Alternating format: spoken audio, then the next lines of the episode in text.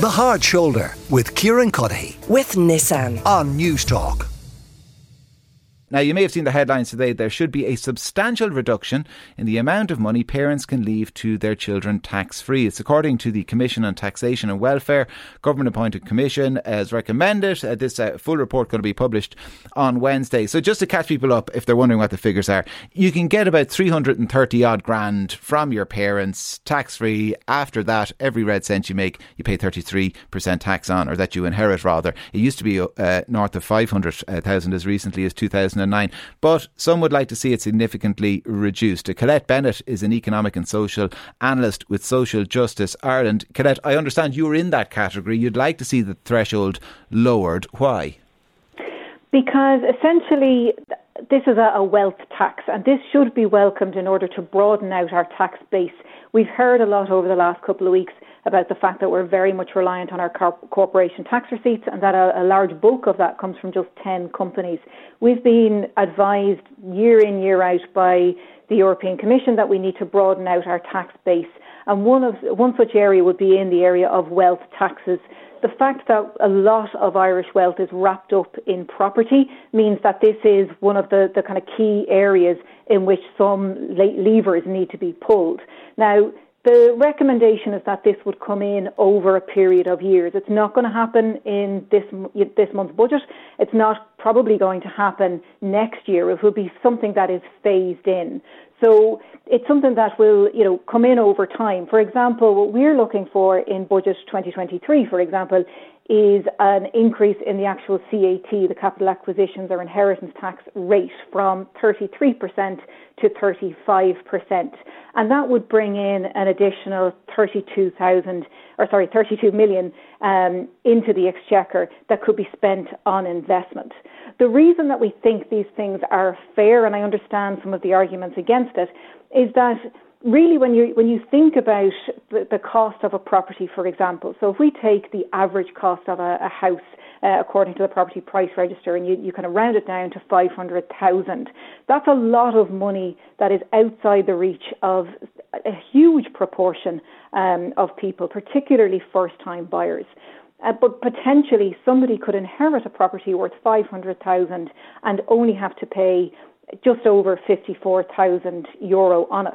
Now, if you mortgaged that, because a lot is being made about selling, you know, you'd have to sell up in order to mm. pay this tax, but that's not necessarily the case. If you mortgaged that and you got your three and a half times your salary, a household earning fifteen and a half thousand could service that that mortgage and had a house worth five hundred thousand.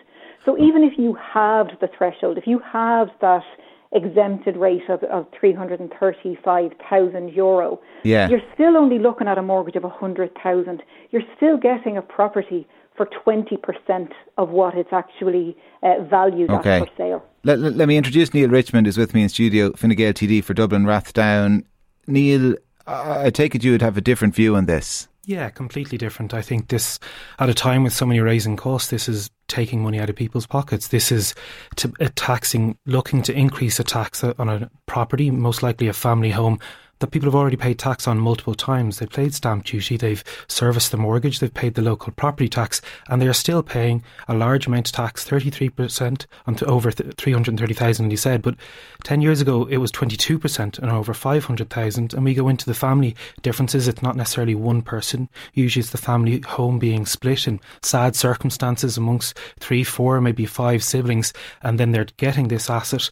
And ultimately, despite what Colette says about mortgaging, they are having to sell it, or if they're able to move in, they're having to pay a massive amount of tax that they don't have on hand and the return of 32 million into the exchequer. Last year we took 16 million um, into the exchequer from cash seized from criminals. That should be the focus, not taxing people on an asset that has already had multiple taxes paid already. And when you look at this whole area, we already have the thir- third highest um, inheritance tax rate in the EU, the seventh highest in the OECD. We already tax it quite a bit. The idea of lowering the threshold and essentially increasing the tax in these difficult times is absolutely nonsensical. Uh, Colette, I, would wager not everyone, but some people listening will be nodding along to what Neale is saying. They'll think, "Hold on, yeah, that's right. I, I you know, I, I bought this house with my income that was taxed before I could spend it on the house. I paid stamp duty. In more recent years, I've had to pay property tax as well. And now the suggestion is that the state kind of tax my children out of it." Well, a, it really comes down to fairness, and there'd be a number of things that, that Neale mentioned there. Um, you know, for example, the idea that tax is taking money out of people's pockets. Tax is what pays for goods and services, goods and services that we desperately need, including affordable housing. Um, and the idea that this tax at 33% is, is significant and that people are paying huge proportions. The reason that a 33% tax is equating to things like, you know, uh, 54,000 is because prices have become so inflated because we haven't been actually investing in things like affordable cost rental and social housing. So rather than looking at it as, you know, taking money away from people. This is actually an investment that government needs to make um, in order to give people the, the, goods and services to actually improve their standard of living and reduce the mm. cost of that standard and that cost of living. Um, in terms of you know, the, the, the idea that somebody is getting a property and they, they have to pay some money for it. Again, I just go back to the numbers on it. Like if you were to buy that property, you're paying considerably more. Um, if you were selling it, somebody would be paying stamp duty on it. So it, you know, the, the idea that you know there should be just this transfer of wealth uh, with nothing. Yeah. But what's wrong? What's wrong, Colette, with someone with a fifteen and a half thousand euro income living in a five hundred thousand euro home? Absolutely. Why, why should they have to sell it to pay the tax on it, and then all you have is a street of millionaires? Well, what I'm saying is that they wouldn't have to sell it. Somebody on fifteen and a half thousand would actually be able to service a mortgage. No, but they'd have to sell it if, if they follow your suggestion. No, no, no, they wouldn't. They'd be able to, somebody on fifteen and a half thousand a year would be able to service a mortgage of fifty-four and a half thousand. So they'd actually be able to stay in it and service a mortgage that pays for the CAT. Yeah, the CAT so as, a, as, as the CAT as it currently is, but it's a suggestion not. But it's a suggestion not that we, we increase, we significantly, substantially is the is the language used in the Commission report, substantially increase the amount of CAT that we want to collect from these people. But even at that, even if we doubled it, even if we, we halved the threshold, thereby doubling the amount of, of CAT on a property worth 500,000, you're still looking at a mortgage of about 100,000. You're still able to service that as a household on 31,000 a year. That's, that is not looking for very, you know, gentrification or very wealthy people moving into to households. That's actually keeping okay. households. Let, let, let me go back together. to Neale then on that point. Neale, you could substantially increase the amount you're collecting, and it's it's not necessarily a fait accompli. People would have to sell the house. You could have a very modest income and afford the tax on a half a million pound home. I think the return to the exchequer for this proposed move, significant or otherwise, is very, very small when compared to the hardship that will affect the people um, who are in this category. Bear in mind, these people are paying tax. They're paying high rates of income tax already. They're paying a range of things to service that economy, and of course, that redistribution is important. And now we're going to lump an additional tax on them when they've done all the right things.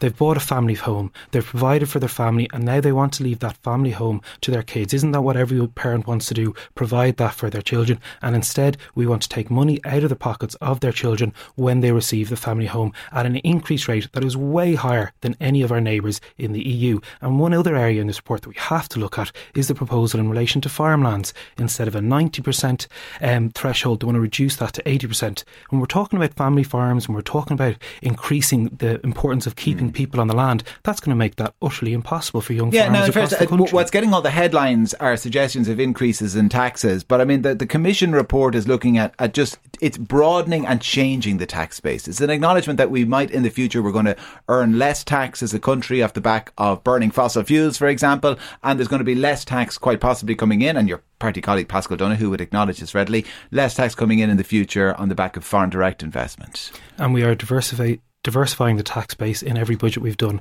We look at the carbon tax, we look at other measures. We have a progressive taxation system. To be honest, I want to see us reduce the level of income tax in this budget, put money back into people's pockets because as we look at the EU average, we are not leaving enough money for people to deal with the facing crisis. That should be priority rather than picking a small sector of an economy and going for a very emotive issue on inheritance for the family home. Neale Richmond, Fine Gael TD for Dublin Rathdown, and Colette Bennett, economic and social analyst with Social Justice Ireland. One listener says on 53106, this is ridiculous and madness. We have huge tax rates and everything in this country. Thresholds should be increasing, not reducing. There's no inheritance tax in many successful economies. Why would anyone try to improve their situation or work hard in this country? This notion should bring down the government if it were to go ahead, uh, no less. Uh, well, thank you for the text. 53106, the number. Uh, stay with us. After the break, we're going to be talking about what is on the government's agenda. The political diary is back. The Hard Shoulder with Kieran Cuddihy. With Nissan. Weekdays from 4 on Newstalk.